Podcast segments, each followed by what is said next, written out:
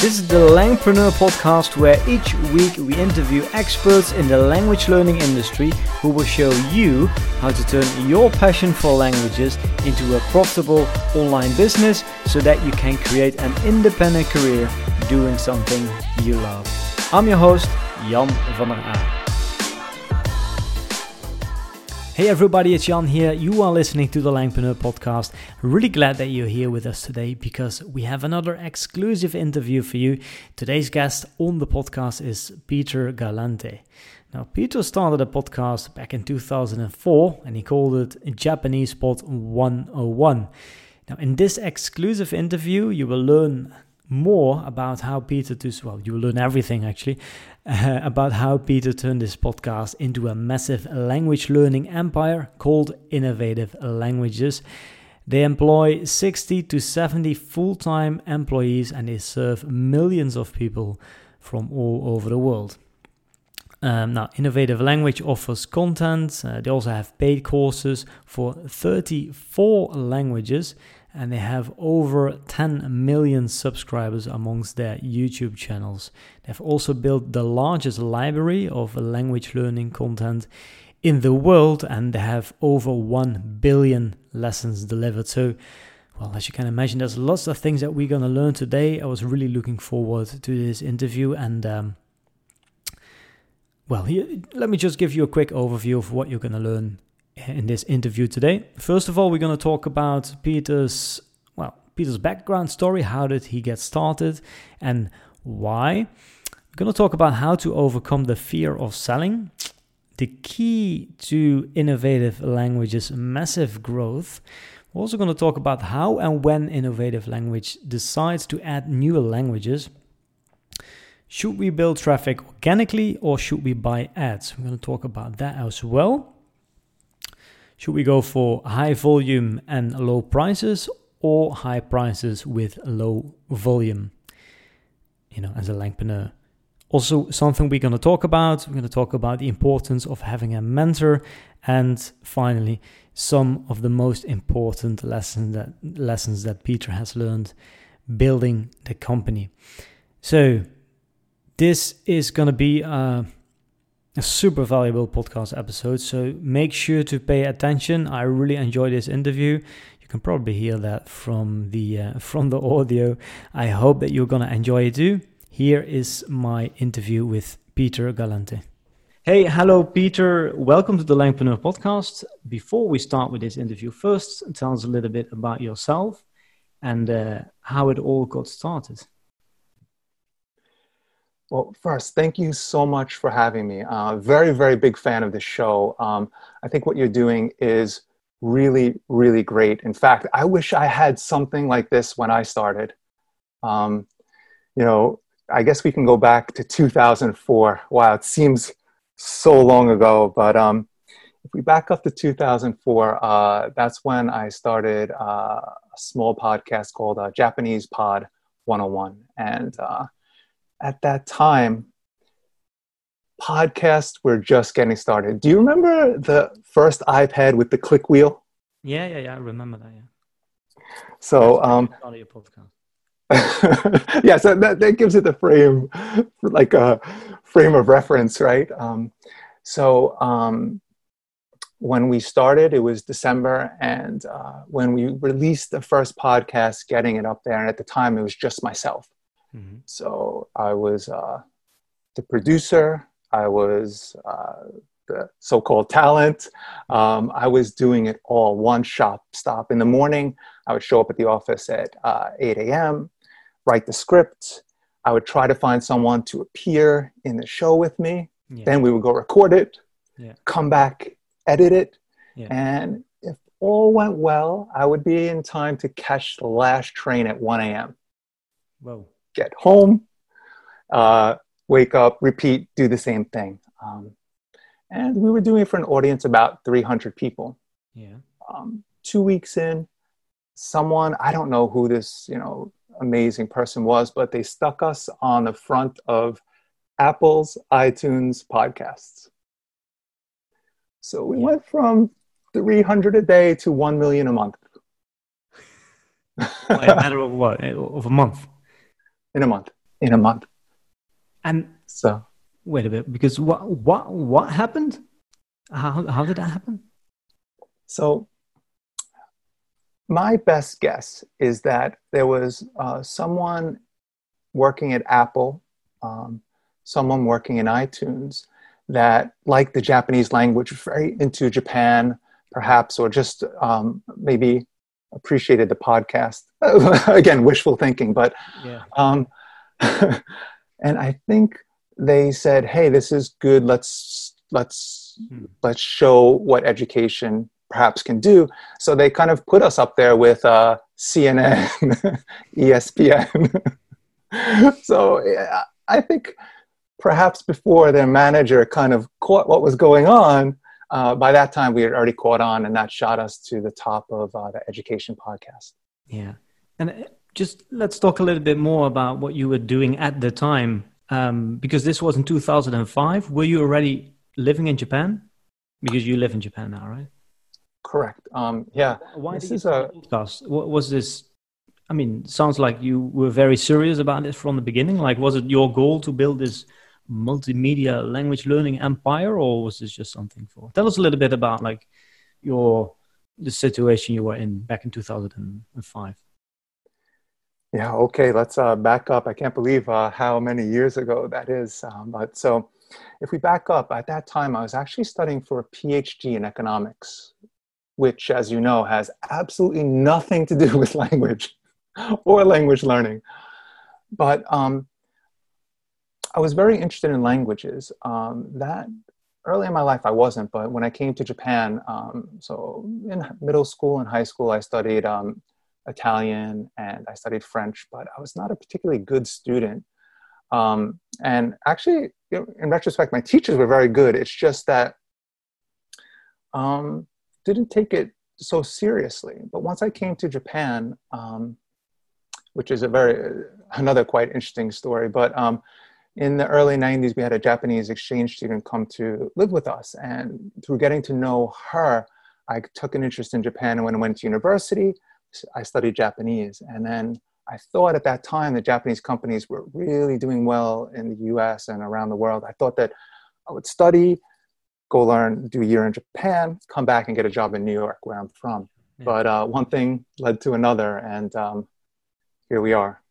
But uh, at the time when I started the podcast, I was studying for a PhD in economics, actually in Japanese. So yeah, oh, in Japanese.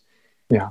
And the podcast was this just uh, a side project in the beginning? C- correct. So if we kind of tie the Italian, French, not so interested in language or not really applying myself to the Japanese, in learning Japanese, I was like, this is really much harder than the Italian I remember. So I went back and I started studying Italian. I'm like, this is a lot easier. I could read actually the Roman letters. So um, my next language after that was Chinese. And at the time, my wife, I married, and she's Chinese. So these new podcasts started to come out, and the way of learning was just so incredible. Yeah. I remember how I learned Japanese, and this was such an interesting approach a 10 minute program with someone who'd learn the language, with someone who teaches the language. You get the best of both worlds. And in addition, you can bring people real conversations that were going on in Tokyo mm. around the world. And yeah. it kind of just blew my mind that you can access this content that was not available yeah. when I was studying, much like your podcast wasn't available to a languagepreneur yeah. when they're starting their business. Yeah. Oh, so this was in 2005. Wasn't this just the beginning of the uh, the world of pod- the world of podcasting? Like, like exactly. when you started, were there already other Japanese podca- podcasts out there, or, or not at all? There wasn't one that was being done in a professional manner. So I, I believe there probably were a few, but I, I think this comes down to uh, the production level mm. and the frequency and just getting the content out there kind of continuously. So I kind of went a little overboard. I was kind of doing it by myself, but yeah. How many podcasts do you think I was producing a month? 15 minute shows based around a conversation. 15 minute shows. Uh, 15, one five. So how many do you think I was producing a month? Oh man. Yeah, well, I guess if you do one per day, A 30 would be a nice goal, no? We think alike. So yeah, we were, I was producing 30 a day, but I think maybe you, oh, sorry, 30 a month, 30 a month. but I think you can relate to the amount of effort that goes into that. Yeah. Yeah, a lot.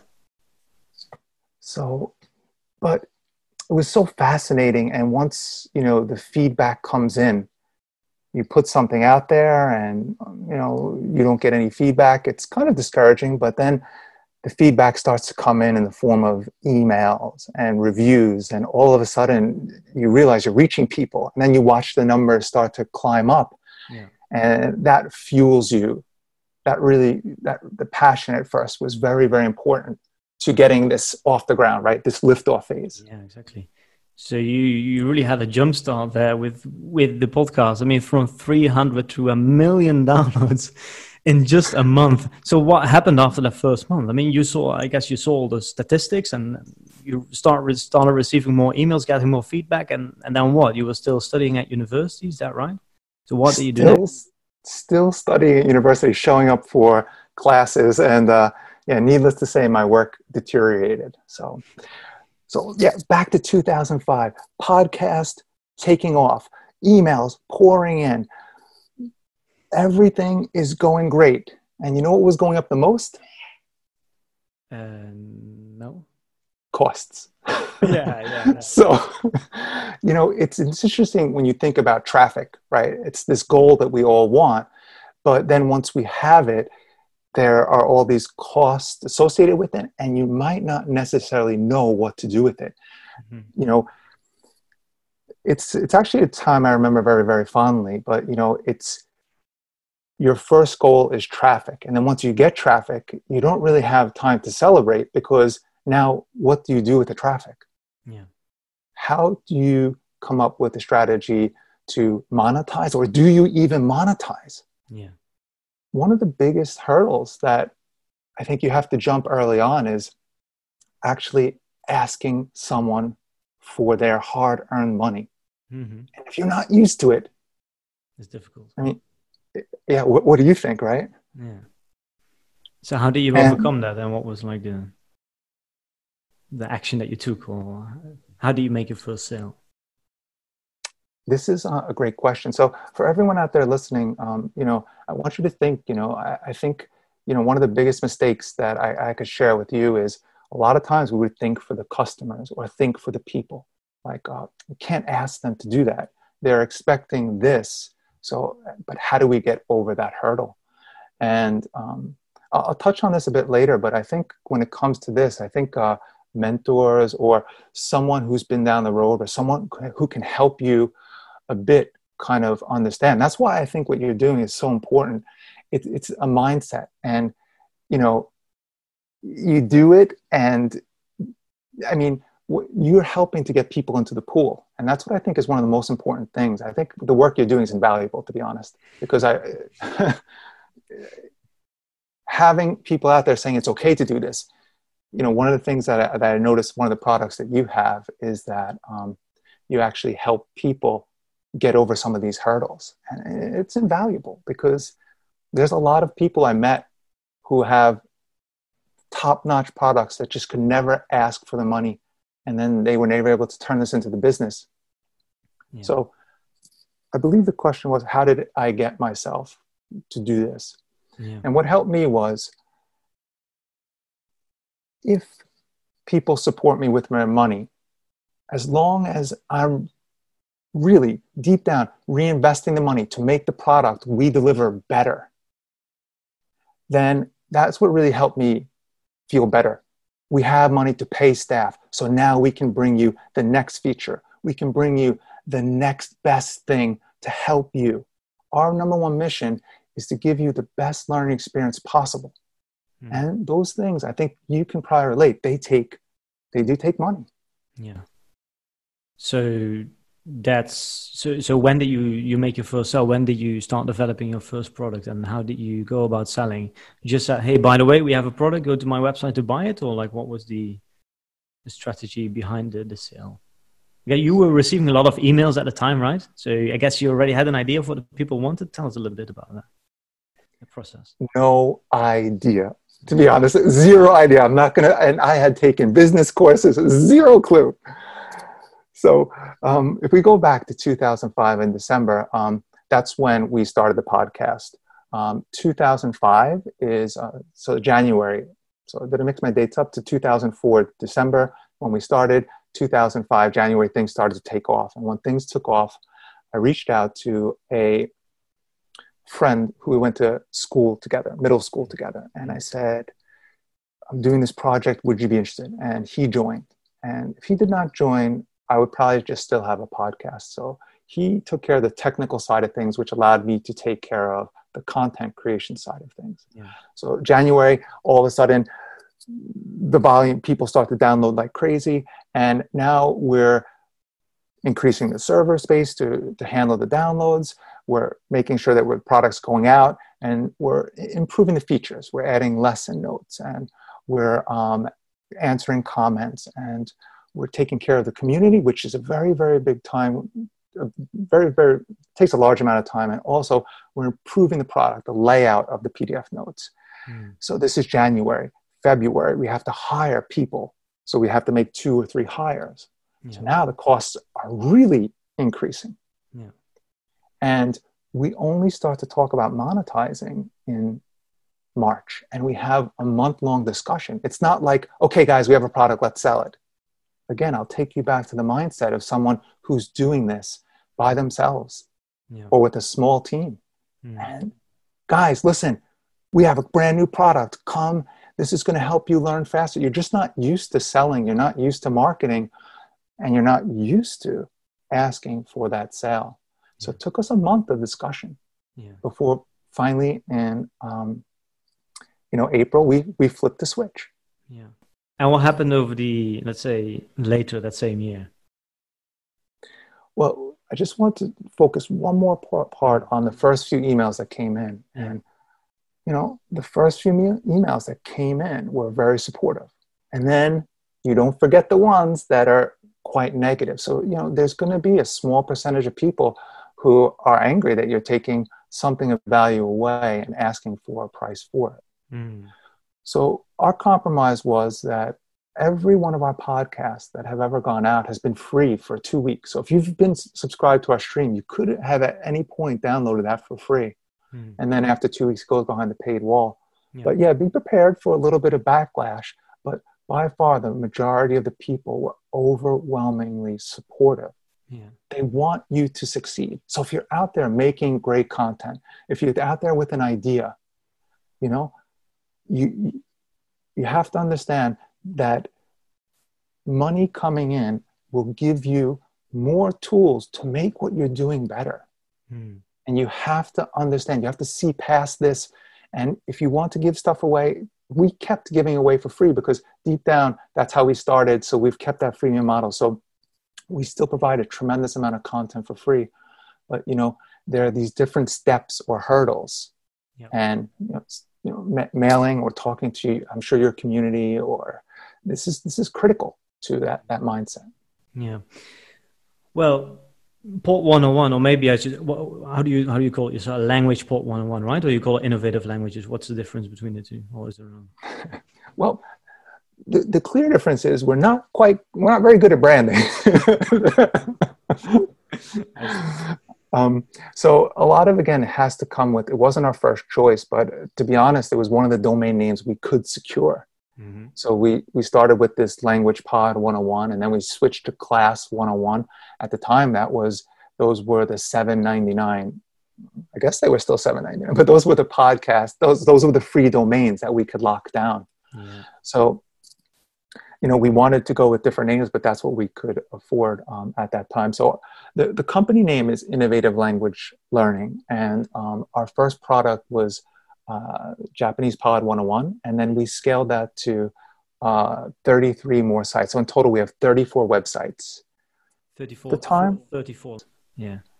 Well, you mm-hmm. guys, mm-hmm. it's 2020 now. You guys managed to turn it into a huge business. I mean, we just had a brief discussion before we started this interview. When people think about language learning companies or language learning apps, they might think about the Rosetta Stone and, uh, you know, Babbel, Duolingo. but if you go to youtube and you search for learn spanish learn farsi learn norwegian like, like you basically dominate the whole space right so you manage to grow this this little podcast well actually it was already quite big after one month but you managed to turn that into a a huge thing. So let's thought let's talk a little bit more about um, growth because how did this all happen? Was it just organically? Or like how how much time were you spending thinking about how to grow the business? Is this something that happened naturally or very intentionally this is this is a great question. Um, and a lot of roads do lead back to money. And um, you know money again is a tool. And um, you have to be very very careful um, with this relationship with money. But what ultimately you want to surround yourself with is top-notch talent. Mm. and talent is a you know kind of an equation of money in, in many ways so there if you have and where i'm going with this is if you're funded and you have money mm-hmm. it's not necessarily the best thing you could not know how to use it well but it allows you to acquire talent mm-hmm. you can see the resources that you want and you can target them or you can uh, hire talented resources in your network. Mm. If you don't have money, it's challenging in a whole different way.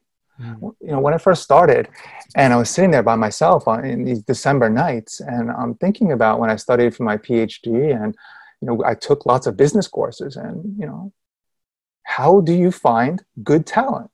Mm right? I mean, yeah. what what does the textbook say? You call HR. Yeah. there is no HR. Yeah. so who do you call then? And I think this is actually a really good question and maybe very useful information for someone starting out. We were did had a lot of success in working with the community members. So you have to be very careful. You don't want to um, exploit or being being perceived as exploiting. You don't want to ask community members for free work, but also at the same time you don't have money, so or you have a little bit of money. So you have to try to strike that good balance but finding the super talented people who want to contribute and help you grow and be part of something, and the people who just want to contribute a little bit and then kind of go on their way. But your community could be one of your most important ways to find someone who can help take you to that next step. Yeah. So by community members, you're basically saying you mean the people who are your audience. Correct. Yes. Correct. Okay. So if you have a YouTube channel, the people uh, commenting. If you have a website, the people emailing you. You can even be uh, clever in a way and set up certain tests. And if someone does that test, in your mind that's like you, we did that that's actually so i'll try to tie this together that's how we actually grew the sites we chose our next site not by what we thought would be most profitable but we found someone mm. through a test who we hired and became a full-time person because they completed an impossible task yeah i see so what was like the first hire that you made the first year was it someone for content creation? Was it marketing? Was it what was the first thing that you needed? And um, so we focused on. Uh, we've always been a content first company in a way. Uh, a good piece of content uh, can go uh, many different ways. Um, if you think of a piece of paper and something I like to think of a good story that's written is translated into many languages. A good story will transcend. So if you have a good piece of content, it will do well for SEO. It will can potentially it will do well for your podcast. It will do well for a video. Mm. So having that that base piece of very strong content gives you lots of um, options mm. in the distribution channels you kind of want to choose. Mm. So um, we had focused on content. So we found a very good content creator. And when the person came on, we hired them to create a piece of content. And the gentleman did such a great job that we hired him instantly. We made him a project manager where we hired him for Korean. And what do you think the project we tasked him with was? To to duplicate what you already had in Japanese, but then for Korean. You got it. Exactly. So he, he, this is the format. Now go and do the same thing, but then for Korean. Good luck.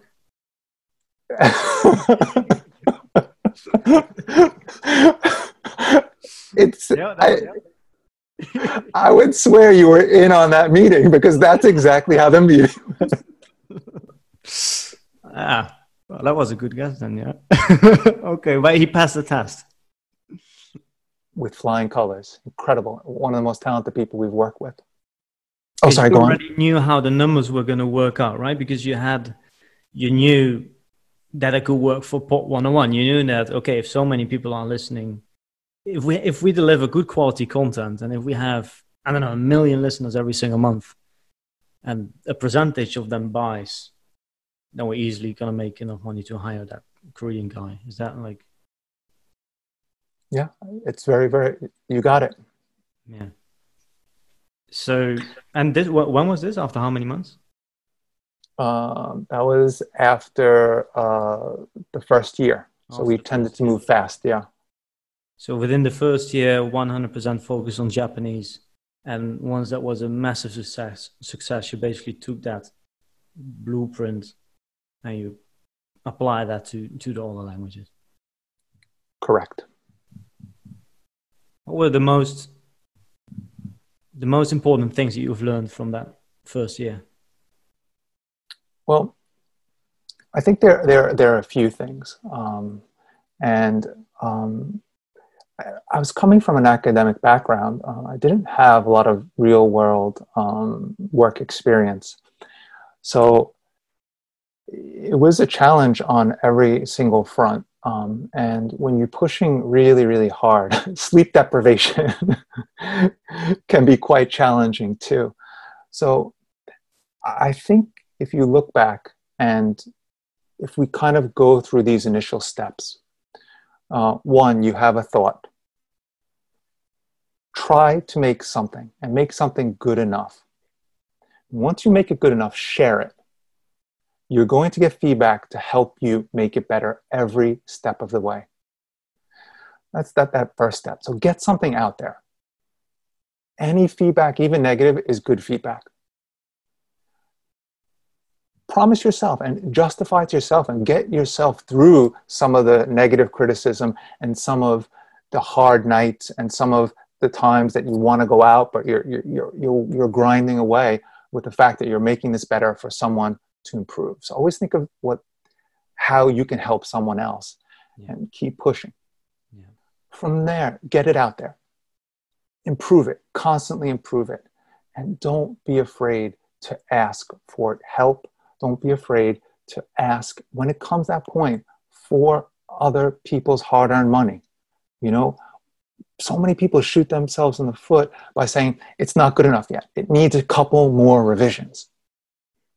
If you if you hear yourself saying that, stop and go try and sell something because you, you're gonna the cycle will never end. I mean, you probably have some really great insight here because I mean this is this is why what you're doing is so important. What what do you think? You tell your audience about you know you give your audience a date. You say okay, by this date I'm going to launch the course, and then you just need to get out of there. And the big benefit there is that you can get feedback, so you actually know what your customers care about. You can listen to them, and then based on that feedback, start making uh, corrections or improvements in your course rather than making improvements based on what you think should be improved. Also, once you start selling, you actually there's money coming in so that you can actually hire people to to to create the course for you, so that you don't have to do it all yourself, and you can focus on I don't know the next product, for example. There's so many benefits there of starting out. You know, just get the products out early, and um, make them better over time. Because as you said, it's never going to be perfect well said. So we, we, we, we're going to make something. We're going to get it out there. We're going to incorporate the feedback. Then we're going to ask for support mm. in the form of help or in the form of monetary compensation, money. From there, we're going to use that money to reinvest in the product. Mm. And what I learned now, though, is once you manage to get through those hurdles, all the skills you've built there, everything you've done, well, forget 90% of it because you got to reinvent yourself again. yeah. Now you have to focus on marketing to customers, taking care of customers, managing different people, which in itself is a whole new skill set. So it's almost like you're a snail shedding right the shell constantly and trying to grow into a new one. Mm.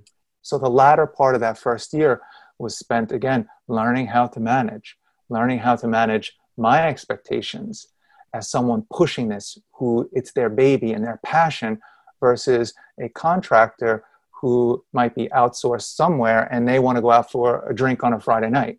Yeah. Our expectations are not aligned.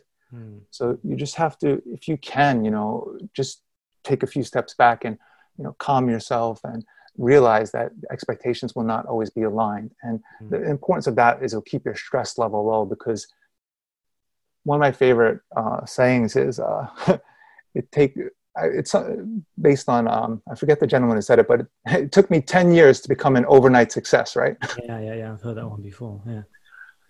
So you, you have money coming in now. You can support a certain amount of staff, a certain amount of creation. You've gotten to that next level, but ne- next level might not be until a year later. So you've got to keep grinding away, mm-hmm. and these tools will help you. And at the same time, you have to grow your skill set uh, how long did it take you to get to a level where you could actually live off the business? Was this directly after the first month or after after March, I guess, the next year once you started selling?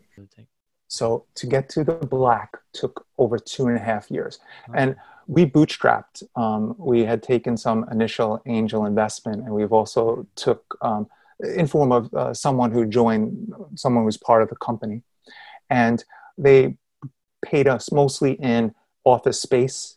And uh, use of their resources. So they had employees that we ah. could use to do the recordings. Yeah. So rather than giving us money to invest. Yeah. Um, but you know, when you get to a million, you have the team grows a little faster. So it took us longer to catch up. But yeah, it was two and a half years to get to a break even point, bootstrapping it, meaning everything was reinvested, taking minimal salaries, which were way below what we could have received in the labor market. Mm-hmm. So, um, so you worked with angel investors. Is that something that you would recommend to others who are who are starting out, or why did you decide that you needed investments? Well, this person was um, someone we had known. Um, so I was actually working my way through university. So this person knew that I was going to um, a university for my PhD and she knew that I had um, an entre- entrepreneurial mind, and I pitched an idea to her uh, a year earlier that kind of took off uh, somewhere else, and um, I noticed that she had invested in some, um, com- given them space in her office. Yeah. So um, I think if it, I think it's a very personal decision, uh, but I think people should be exploring all their options. What I do recommend, though, is that if you do take on any type of investment, it's just not money. Um, that it's someone who brings a certain uh, expertise or some value. For us, the value that she, the, tr- the value she really had was the office space in downtown Tokyo, yeah. which made it easier to hire interns who could work in downtown Tokyo later and um, she had access to bilingual speakers. So the value provided there was not so much the money, because to be honest, when I first started, I wouldn't even know what to do with the money. Yeah. I might have blown it all on Google Ads and not known how to make that back. So this this this expertise, this experience is worth its weight in gold when you're first starting out. Yeah. In my experience. Mm. Yeah, so let's talk a bit more about growth did it all happen organically or very was it all very intentionally with you know with marketing or paid ads or like how did language pod 101 become what it is today? So yeah content first. Um, also i think one of our best strategies was that anytime a new digital market opened we would be first to market. So there are ibooks we're making ibooks um, applications, we're making applications. Google Play, we're going to be there. um, we're at the point now where it's very hard for us at our size to be nimble enough to jump into all of these markets, especially with 34 products. So, uh, my advice to people who are starting out, like um, anytime a new market opens or something takes off, try to be there first and try to go in really strong. Um, I've seen people do incredible things with Instagram, writing Japanese calligraphy, gathering hundreds of thousands of fans. Um, so you really want to try to think how your product could scale fast because at your size if you're small one to five people your biggest advantage is your nimbleness at this point mm. right if you try and do a podcast now you're probably going to get drowned out application you're going to spend $100000 and you're not you're going to get zero pop. But if you can take that money and get into some of these markets that are constantly open it's constantly changing yeah. i think that could be very advantageous to you yeah. So the main strategy of your company has been content creation. Started with a podcast, then later also YouTube, right? What were like correct some other so, what were like the platforms that have contributed the most to the success of the company today? So um, originally we started with the podcast. The application was huge. We were one of the first uh, language pod, like language products inside of the Apple Store, and mm. that gave us tremendous growth over the years until the competition heats up. Each market, you start out with a little time to yourself, and that's when you really have to get the most amount of uh, customers. And um, so, application was next. But at each point, each one was very good for us. Um, Apple Books was very strong for us for quite some time until the traditional players moved in and forced us out. Mm. Um, YouTube has been tremendous, and YouTube is now um, probably one of our biggest lead generators. Right. So, if I back up a bit, um, several, uh, probably early, maybe 2012, we finally started paid search. So, notice that seven years into our business, where we actually then uh, move towards uh, paying for the marketing. Yeah. Until then, um, you know, building Facebook things organically, building social organically. And each one takes a massive amount of time. But if you're first to market, you can gather a following. Yeah. So right now, YouTube is our biggest source of leads. Yeah. So eventually, you made a transition to go from just organic to also um, pay for traffic. Do you think that's you should have done that earlier, or was that the right time to start, or like how do you see organic traffic versus paid traffic? Conversion is lower, I guess. Like, how do you experience? Do you think that we should all be doing that? We should all be running ads.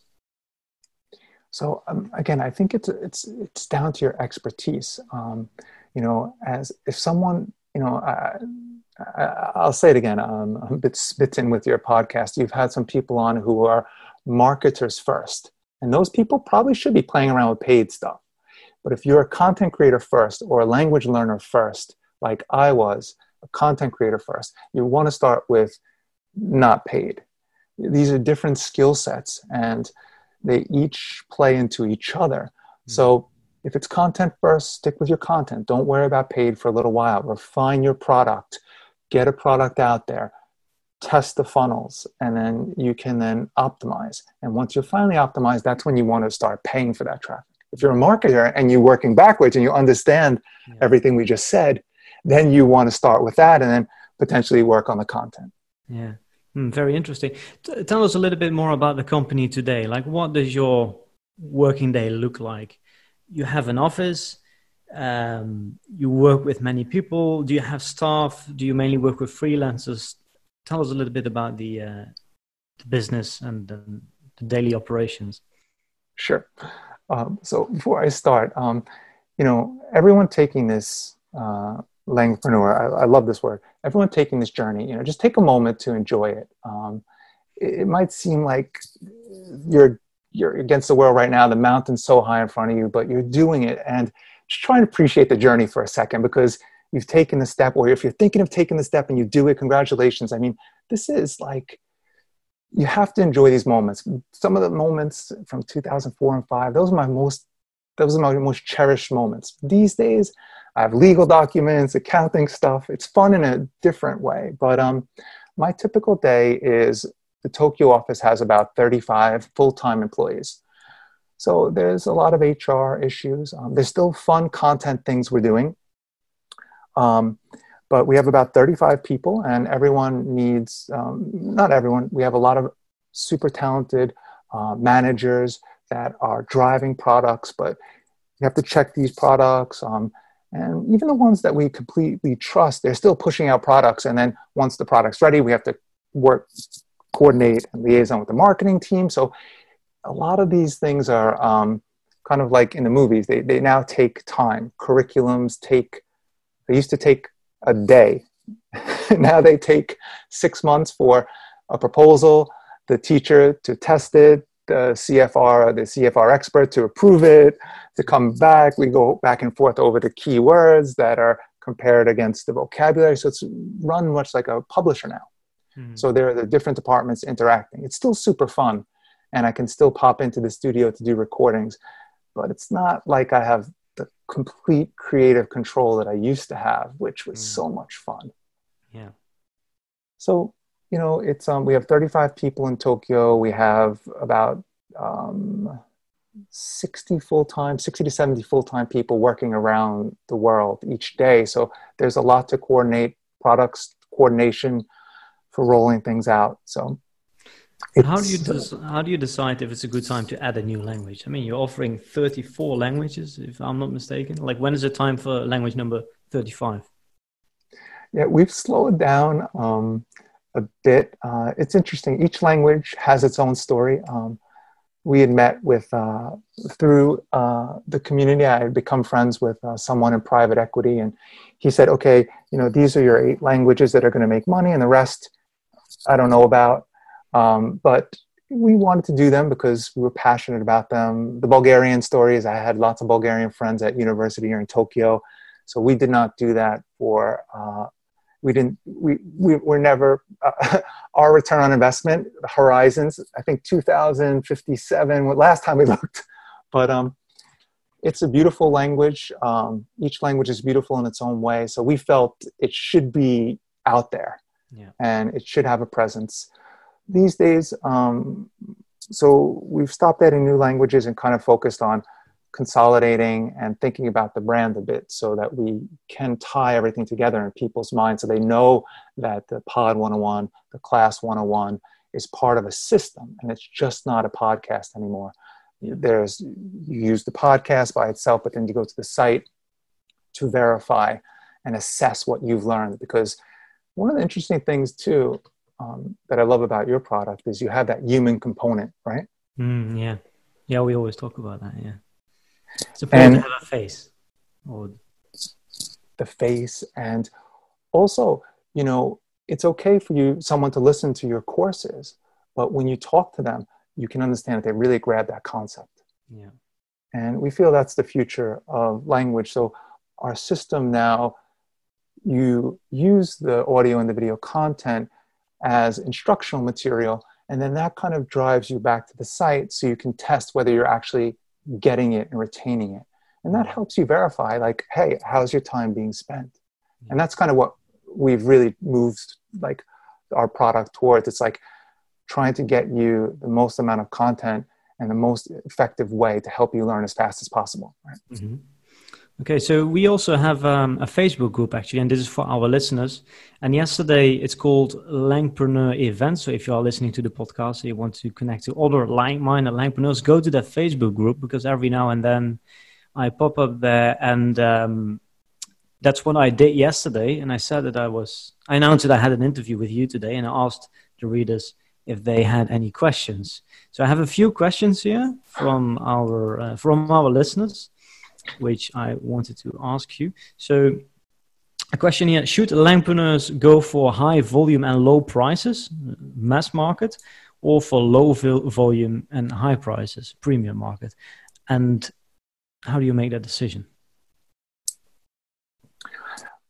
I think um, if we go back, and I think each business and um, each person driving the business has different skills, um, different backgrounds, and can offer different things. And uh, it's a big part of why um, I think businesses will succeed or unfortunately not make it. Mm-hmm. So for this question, it's it's very interesting. First is what are your strengths? Are you good at marketing? Are you or do you have a high value product? Mm. What are you trying to get across? How big is your team? How much time do you have to invest in this? The higher the cost, the more detail oriented you need to be that higher level of customer service mm. that needs to be woven into the product. Mm. So if you have a smaller team, you might be able to do that. Um, on the other side, you know, I think if you have the team and you can get the exposure and things are taking off, it's a it's a good way to go. But my my kind of proposal is that I think it's more of a question of where you start. So if you start your business on the high end and you're you're you have a product for high end customers, then you probably want to start. If it takes off, you want to start moving the other way, mm-hmm. and vice versa. If you if you start on the other side and you have high volume, you probably want to carve out a segment of your users and try to go for a higher value product. Mm-hmm. So I think it's more of a question of where you start, and of course the time in it you know the more you learn you're going to understand right? When you first start a high volume business you cannot start doing segmentation when you have 50 customer emails to take care of because you have to treat your customers with the uh, like the highest level of respect. Yeah. Is it also isn't it also a matter of testing different different price points and see what the audience wants and how much they are willing to to pay for your courses and then do more of what works? I uh, hundred percent. Hmm. But I think it comes down to that question of how much time do you have? How much time does your team, does your, do you and your team have at this stage to do the testing, right? And the segmentation, different things when you're trying to just keep the lights on and get, go through the daily task sheet, right? Yeah. Mm-hmm. Another question here, um, and we already briefly talked about this. So, how did the company grow? Was it all organic growth from the podcast? Well, we talked about that or was it the marketing? And what was the process of figuring out the marketing? What are some of the marketing activities that you do these days? I mean obviously you're everywhere. You have lots of free materials on all the platforms. Um, like are you also doing like facebook ads and i don't know youtube ads? How do you figure out what works? So um, i'll try to break this into the two parts. So when we first started um, again it was we, we, we made compelling content to try and show up on the different searches, right? And if we move that to today, you, you probably want to target Instagram or some of these other areas where you can really grow fast. Um, I'll, I'll cite one really great example. This woman, she makes calligraphy courses for Japanese kanji. And every day she, she writes on beautiful paper with gold writing. And she's got hundreds of thousands of people watching these videos. Mm. So she invested her money in the better camera, in the better paper, in the pen, right? She iterated her way up. Yeah. Um, you know, even organic growth takes money because you're investing it into the content. Yeah. So um, we it came easier for us to make that good content. Um, on the flip side, when we roll out a new language, uh, because we have the expertise now, we're able to identify and we have a budget for the paid marketing. Mm-hmm. Um, but you know that that costs money to get that experience. You can have your Google certificate for AdWords, but you know I think you're, you you really learn you really kind of you really learn what's going on ten thousand dollars into the trenches or five thousand dollars into the trenches, right? Yeah. When it's like, oh my gosh, I'm not making money. I, I better watch this more closely. Yeah, yeah. It's a little bit like learning a language, right? You learn by doing it. Mm. So well said. So, um, have, have you ever had any any mentors or like people who've guided you on, on your business journey? Uh, this is a great point. Um, so, you know, I cannot tell you uh, the value of a good mentor. Um, and we, we kind of touched on this with the angel investor. A lot of people often look outside for inspiration, but inside of your network, there's probably some people there with some really sound advice. And then, so if you take a look at your network first, that's a great place to start. Then, if you take a look at people who inspire you, you can find um, there a lot of them very approachable. For us, we had a mentor who really helped shape our thinking and really helped us turn the corner that first year. Without this person in the first year, I don't know if we would be having this conversation right now. Mm. So, especially if you're by yourself or your team's small and you're making decisions on a daily basis that can make or break your baby. And it can be scary um, and it can be intimidating. So, having a mentor or having someone to bounce ideas off of or just give you some basic feedback, I think is absolutely critical to, to you know, helping you accelerate or, or grow to your potential. Yeah. Any suggestions for people who are looking for a mentor or just someone in general to learn from? I'm happy to offer up like uh, my experience in the last few years. I've been trying to uh, work with some startups in the educational space, um, and for anyone out there considering it, I cannot strongly recommend giving back because in the last year, I've learned so much more by giving advice because I'm like, you know, you should be doing this. And then I look at my business, I'm like, hey, I'm not doing that. so it's actually learning by teaching is a very effective way. So if anyone is looking for a mentor, please feel free to reach out to me. And if I can, I will help you in any way possible. Yeah, well, that's really generous offer there. Um, at the end of this podcast interview, we will, you know, we will let people know how they can get in touch with you. Um, I had one or two more questions. Uh, first of all, affiliate marketing. How important has that been for you? Because, like, when you go to big language blog or to the big YouTube channels, you see actually people, influencers, recommending Pod 101.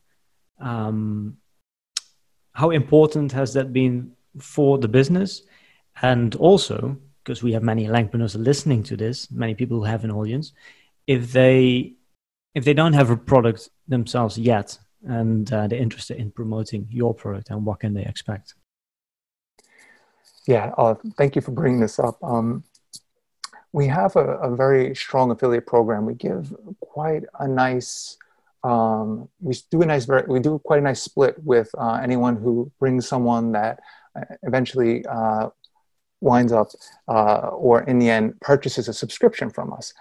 And um, our conversion rates are increasing. And I think it's a very nice way for you to potentially start growing or start making some money from your hard work. Um, especially for there are a lot of languages where there are not a lot of products out there, and so there's a nice, a nice, um, good amount of our products for example, Bulgarian or Hebrew or Greek, smaller niche languages that could really, um, I think you could do quite well on because there's not a lot of other products out there. And on the bigger products, some of our languages, uh, Japanese in particular, is quite strong. The product is very deep. Uh, we have some of our sites, we have thousands of lessons. So people find it quite compelling to learn in um, with the system with a deep amount of content. So I think it's a good chance for them to, for anyone out there listening who wants to give it a try, uh, please feel free to contact me or our affiliate team and we can set something up. Um, and it's also very good to build relationships. We have uh, feedback, we can share ideas with you and work together with you. So it's kind of, we work towards building a relationship. Yeah. Great. Well, then I have I have one more question, and this is actually something that I sometimes struggle with myself the question is how do you know what to focus on next i mean you have this huge company you can add more languages you can build a following on even more platforms. Um, you can create new products. I mean what how do you how do you know how do you decide what you're going to focus on next? This is like the main struggle for us as, a, as an entrepreneur right? We have no one who tell us who tells us what to do. We have to we have to we have to decide for ourselves. Like, do you have someone in your team who tells you what to do, or are you really are you the one giving the the orders? And uh, yeah, how do you make those decisions? Wow, this is a tough one. Um, yeah, there there's no clear answer, right? Um, and I think at every stage that you are, much like it's much like life. At every stage you are, you're trying to make the most educated decisions with the analyzing the most information you have. So the more information you can get your hands on, or the more information and the more people you can talk to, um, the better informed decisions you can make. So, um, you know, I, I, have seen the value in reaching out to other people in the language learning industry. I've seen the value in building these relationships and talking to people. And again, to take for a competitive person like myself, I think one of the biggest challenges was to see that value in relationship building rather than seeing someone just as a competitor because you're right. We're, we're making decisions each day that can make or break. Now i don't think all the decisions will make and break. I think there's a gray area whether you choose a or b you're going to be okay. But I, I think yeah where you really want to focus and how you want to grow the company you kind of analyze your information that you have whether you're using for you if you have a youtube channel whether your views are the most important thing your trends are the most important thing if you have email um, if the number of emails. So you have these metrics that are important to you. Now, are you looking at the right metrics? I think you can read to get some information and insight from other people. Once I read something, then I go and ask someone. And not just people um, who I see as mentors, but other people in the industry. And I, I, I often talk to lots of different people on the team. And I ask open ended questions because I don't, I may not have thought about it in the way they have. So I think you try to gather as much information you can to make the best educated decisions you can. So, Peter, one more question, one final question. What is the biggest lesson, or what, what are some of the biggest lessons that you have learned in the last 15 years building Language Pod 101? Never, never be afraid to ask it seems so simple, but you know, we're taught in school to kind of, you know, think and always be right and you know this ability to humble yourself and ask simple questions. I, I, cannot tell you this is one of the secrets to our, our success. And just humbling yourself and asking questions that you even might know the answer to but hearing someone else, hearing their opinion, hearing their thought process, with not, without interjecting and listening with a clear mind, like actually trying to process what they say, not waiting to sh- show them why they're wrong or tell them how they're missing the point. This is an invaluable skill. And unfortunately, most people were taught to you know, the, the best example, one, one of the better examples I can have is um, this, this credit card auto renew. Um, and we had uh, many years ago debated whether to turn on auto renew. And we had an internal debate among our teams without asking anyone else in our own little ivory tower. And our conclusion was we can't turn it on because customers would be very upset as time went by, we turned on autoresponders. What do you think the first email was? well, it can either be a good thing or a bad thing. Let's go. Let's be positive here. Um, it was email from a customer who said, "Thank you. Now I don't have to to to to do to go to the checkout page again. I don't need to give you my credit card details every every quarter." You're you're good at this game. You're. you want to play a game? Uh, here we go. so again, we we had it. We, we we we made the mistake of thinking for other people, and it's a constant thing that happens in the world. People are thinking constantly for someone else, and you know, just ask a question and listen, and adapt accordingly. And there were, and it wasn't all one sided. There were people who are were not who were unhappy, but most of the time if you address people properly in a timely manner, most people are very happy that their voice has been heard, that the money has been refunded, and they everything works out quite well. So, this ability to ask a question Hi, guys, um, you know, I've been with your email marketing service for a year. Um, you know, I plan on being with the next year. Uh, my volume's going to go up. I was, I was wondering, do you have any specials for a uh, long-term customer? I'm going to be a long-term customer. What do you mean, like a discount? yeah, yeah, yeah. You know, I, am just asking. you know, actually, yeah, we do. Let me talk. it, and it's like, you know, but most people think themselves out of it. Oh no, no, no, they're not going to make time for me. Yeah, forget it. I'll put it. You know. And so this ability to ask simple questions humbly, listen along, it's it's invaluable. Yeah. Well, thank you, Peter. Thank you for sharing that. If people want to know more about you and about the company, or if they have more questions about building a language business, where can they go?